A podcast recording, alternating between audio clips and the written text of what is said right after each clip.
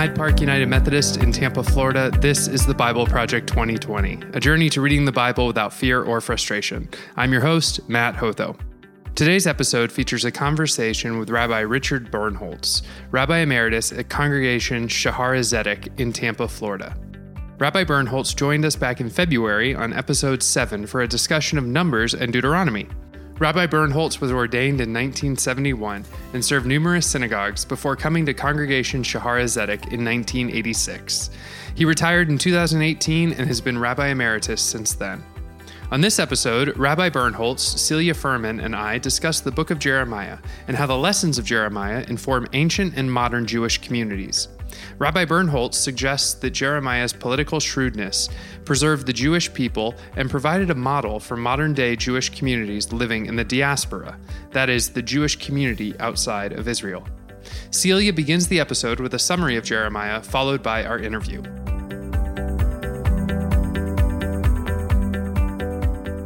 Book of Jeremiah is the second longest of the prophetic books. It contains a considerable amount of biography and history in addition to Jeremiah's words of prophecy. It's a collection of writings, including oracles, addresses, prayers, as well as exhortations. These are arranged without any reference to either topic or chronology. This week's readings are chapters 21 through 52. In chapters 21 through 28, Jeremiah advises King Zedekiah to yield to Babylon, warning of the destruction that was going to be poured out on Judah. He tells of God's anger resulting from their continuing worship of idols, false gods, and burnt sacrifices. And by putting on the yoke of an oxen, he demonstrated the visual image of submission to avoid destruction. Even as he prophesied the fall of Jerusalem and the coming captivity, he offered also encouragement. Chapter 29 through 38 there's the exhortation given to the people to start families, build houses, plant gardens, seek the welfare of the cities, and pray for the Lord to the Lord on behalf of their captives. His words are of a new covenant. God would deliver them after captivity. Closely associated with this new covenant was his teaching for the Jewish people of personal responsibility. Jeremiah is so confident in their future, he buys land in Judah. Chapters 39 through 52, the reality of the prophecy is recorded the fall of Jerusalem, the burning of the temple, the destruction of the city walls, and the final carrying off of the people to Babylon. King Zedekiah and his family are blinded and slaughtered, as Jeremiah had foretold. In chapter 50, God promises to rescue his nation from captivity, that Babylon will be destroyed and Judah redeemed.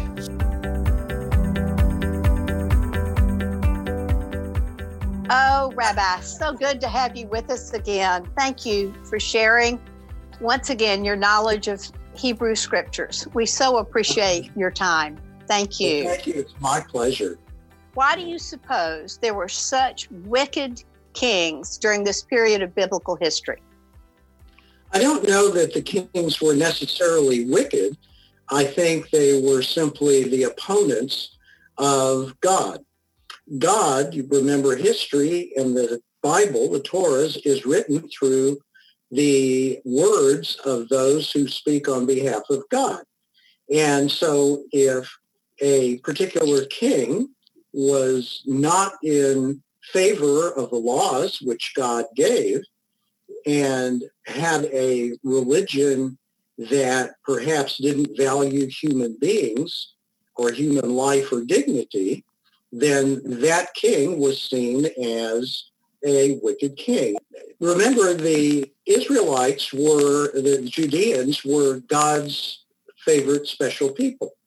So any king who led a nation that in any way was uh, opposed to the Judeans or fought the Judeans or wanted to exterminate the Jews, then that king was seen as an evil king. But, they you know, Rabbi, they, excuse me, but it bothers me because so many of these were in the line of David. So mm. they they knew the right thing, and then they went off in other directions. Well, uh, we have uh, a Republican president today who is in the line of Republican presidents, and like other Republican presidents, has gone in one direction, as former other Republican presidents have done a different direction. So there is no such thing as a line of David in terms of ideology. You also have a situation where the geopolitical situation in the world changes. And so the, the political and theological thought has to change with it. Why did the Babylonian king Nebuchadnezzar go to such lengths to protect Jeremiah?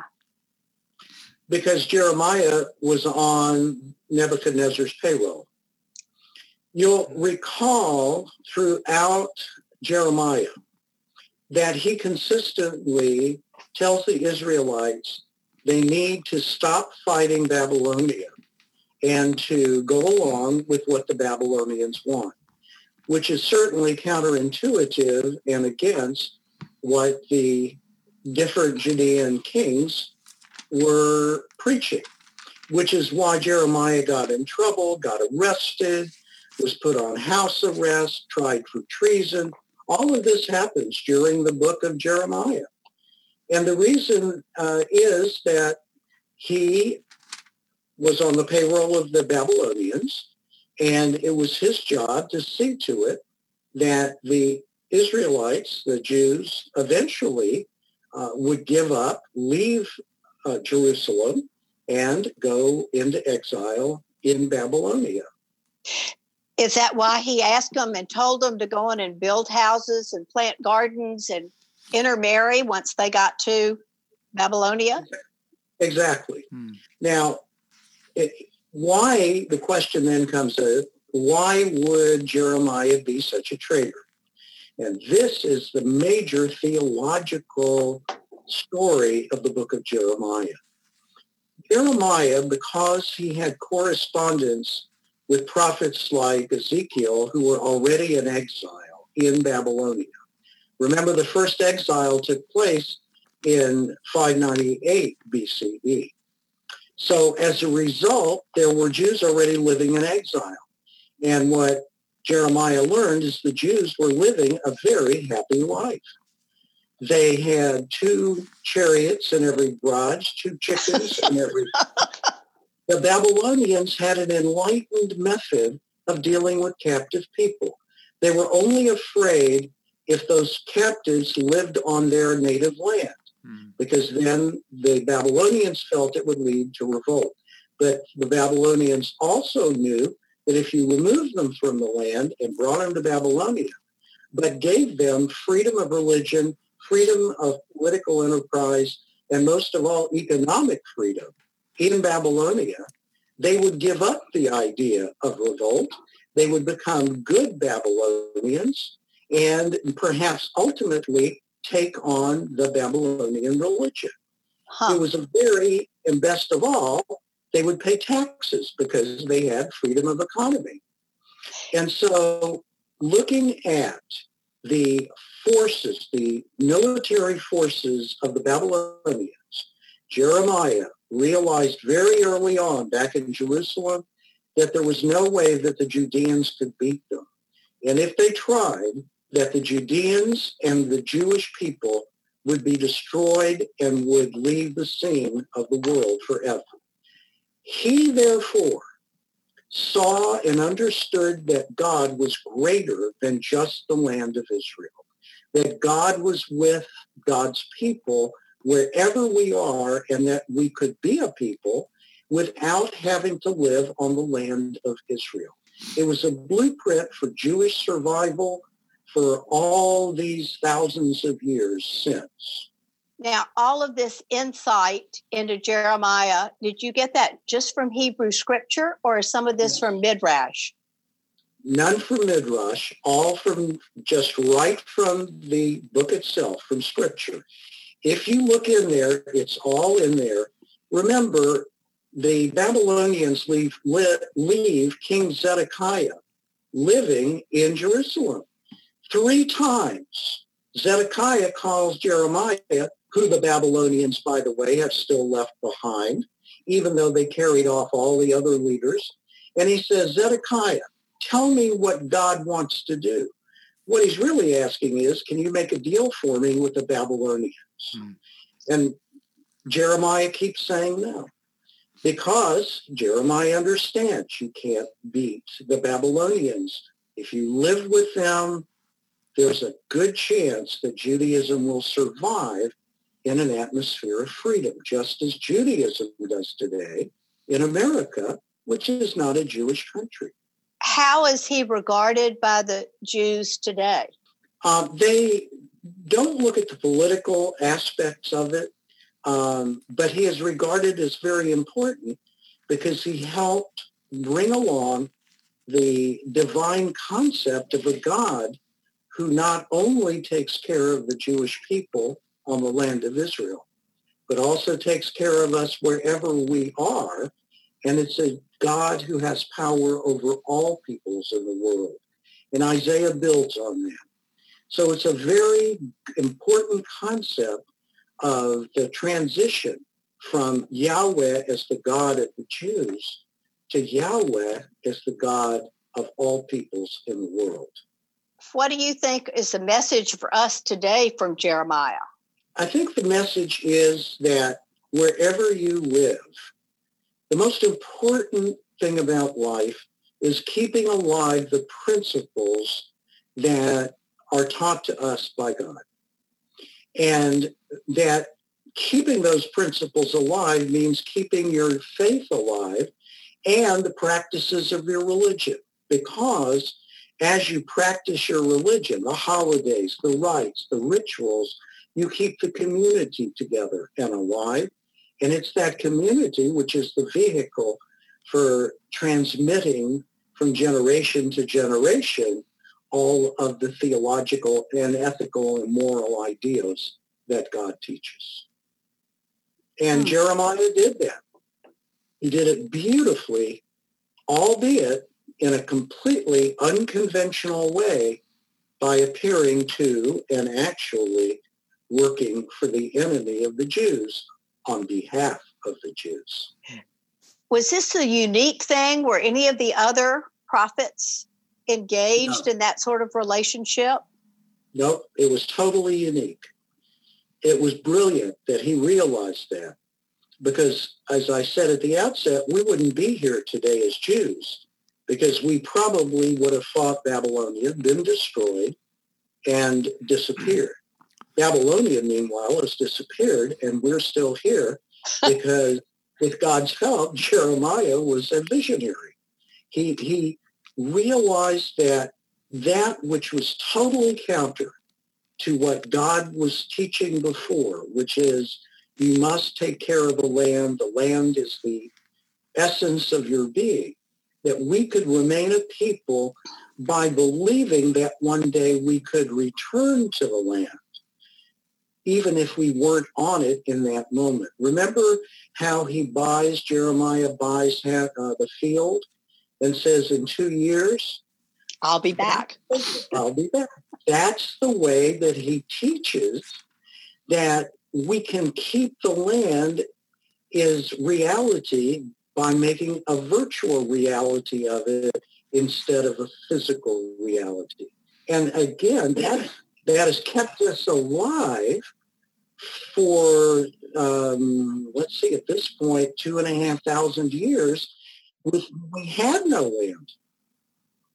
I was thinking during this time of COVID where we're doing everything online, we have that promise that we'll get back into our sanctuaries and back into our synagogues at some point, right. but we have to keep keep worshiping and keep keep the faith, so to speak. So we're kind of not too different from what the Jews were experiencing in exile. Exactly. Or to use a different analogy, uh, what the Jews were in exile with the dream of returning is what Zoom is today. Zoom, together virtually, even though we're not in the physical space. Right, right. We have the theology of Zoom. Let me add to that, if I may. The Jews living in Babylonian exile had it so good that when Cyrus of Persia conquered uh, Babylonia and said to the Jews, you can now return to your land, most of them, the great majority, didn't want to go back. Mm-hmm. And it took Ezra and Nehemiah almost a hundred years to finally put back together and build some sort of a temple in Jerusalem. And the big challenge facing Ezekiel and those who came after, the huge challenge for them was keeping the Jews faithful to Judaism and not giving, and sur- giving in and surrendering to assimilation. Because much like in America today, where non-Orthodox Jews are assimilating, assimilating into the Christian uh, culture, that's what was happening there. And Nehemiah and Ezra particularly have to say to those Jews who did come back to Jerusalem, you need to put aside your foreign wives because they had intermarried. Random question: Why why the order of the prophets as they are in the Nevi'im of your of your Jewish scriptures? I mean, I know it starts with the the latter prophets of uh, you know Joshua through Kings, but why why Isaiah, Jeremiah, and then Ezekiel? Why why do they go in that order, and then the minor, and then the the twelve? more than likely, and I don't know for sure, my guess is, and it's just a guess, that this is the order in which Jewish history unfolded. Remember, you have Jeremiah is remains back in Jerusalem.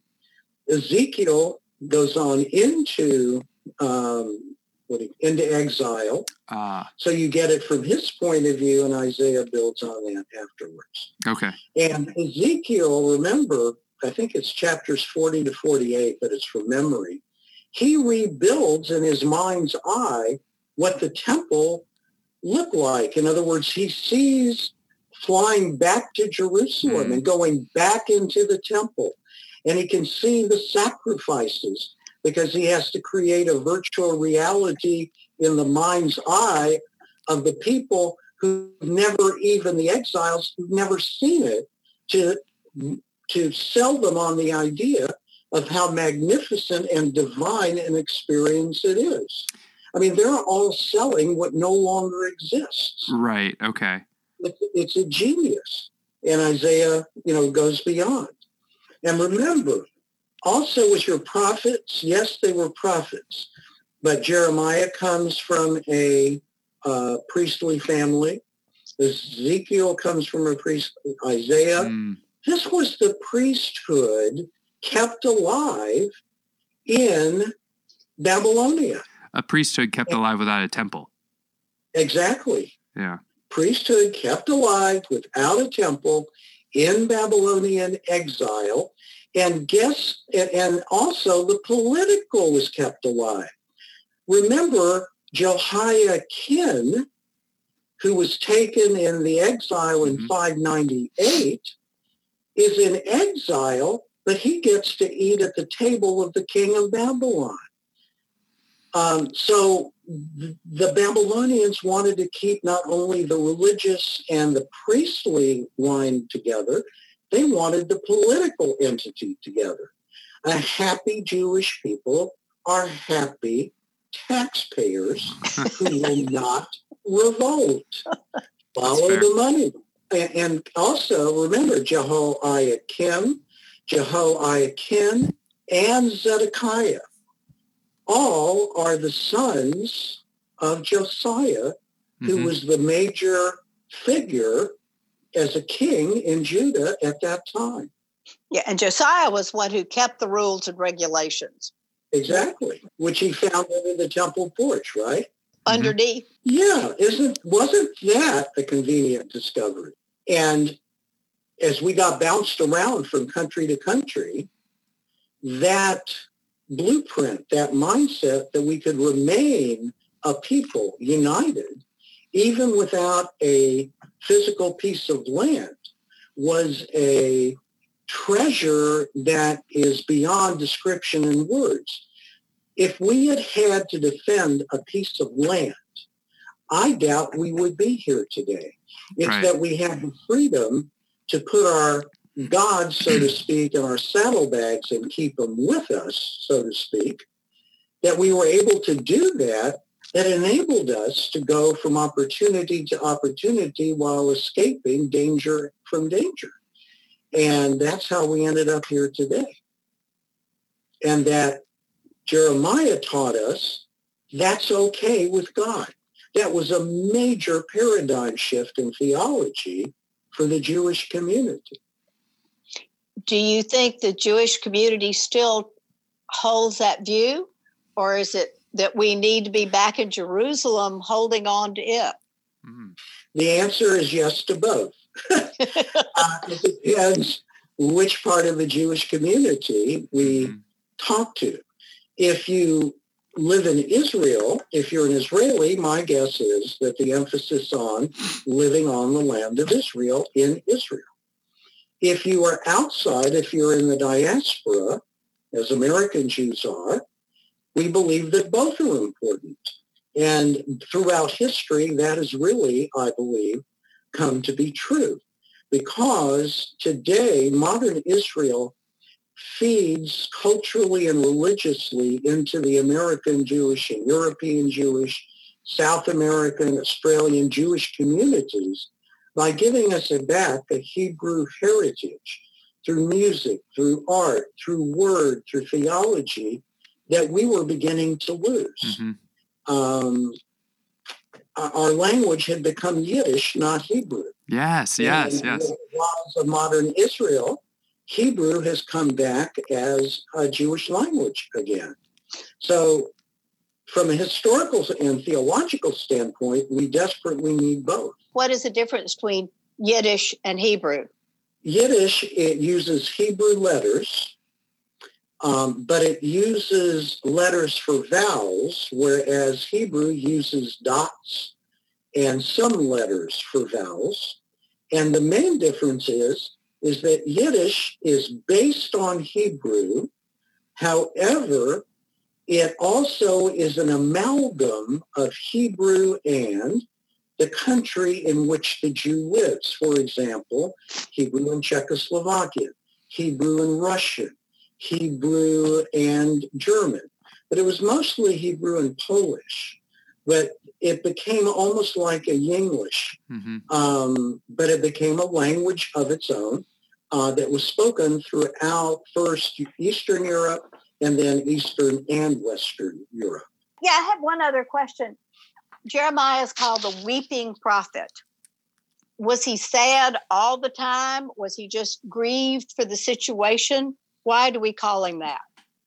Well, because he is so pained mm. by seeing what's happening to his people and realizing that the only the only way we will survive is by going into exile. And for him, this is very, very difficult. In addition, remember, the, the Jews don't like hearing his prophecy. He keeps saying to them, you're going to get carried off into exile. And they get so upset that they first arrest him for treason and put him in stocks. And then he's released. And then later, remember, they drop him into a cesspool. And it's only at the very last minute that he's rescued. So he wasn't popular. He was constantly hounded. And for him, this was very, very difficult um, and very painful. And the amazing thing is that he had such a message of hope coming out of it. Mm-hmm. Namely, we will survive. We will come back, much like MacArthur said. I shall return. you know what? We have.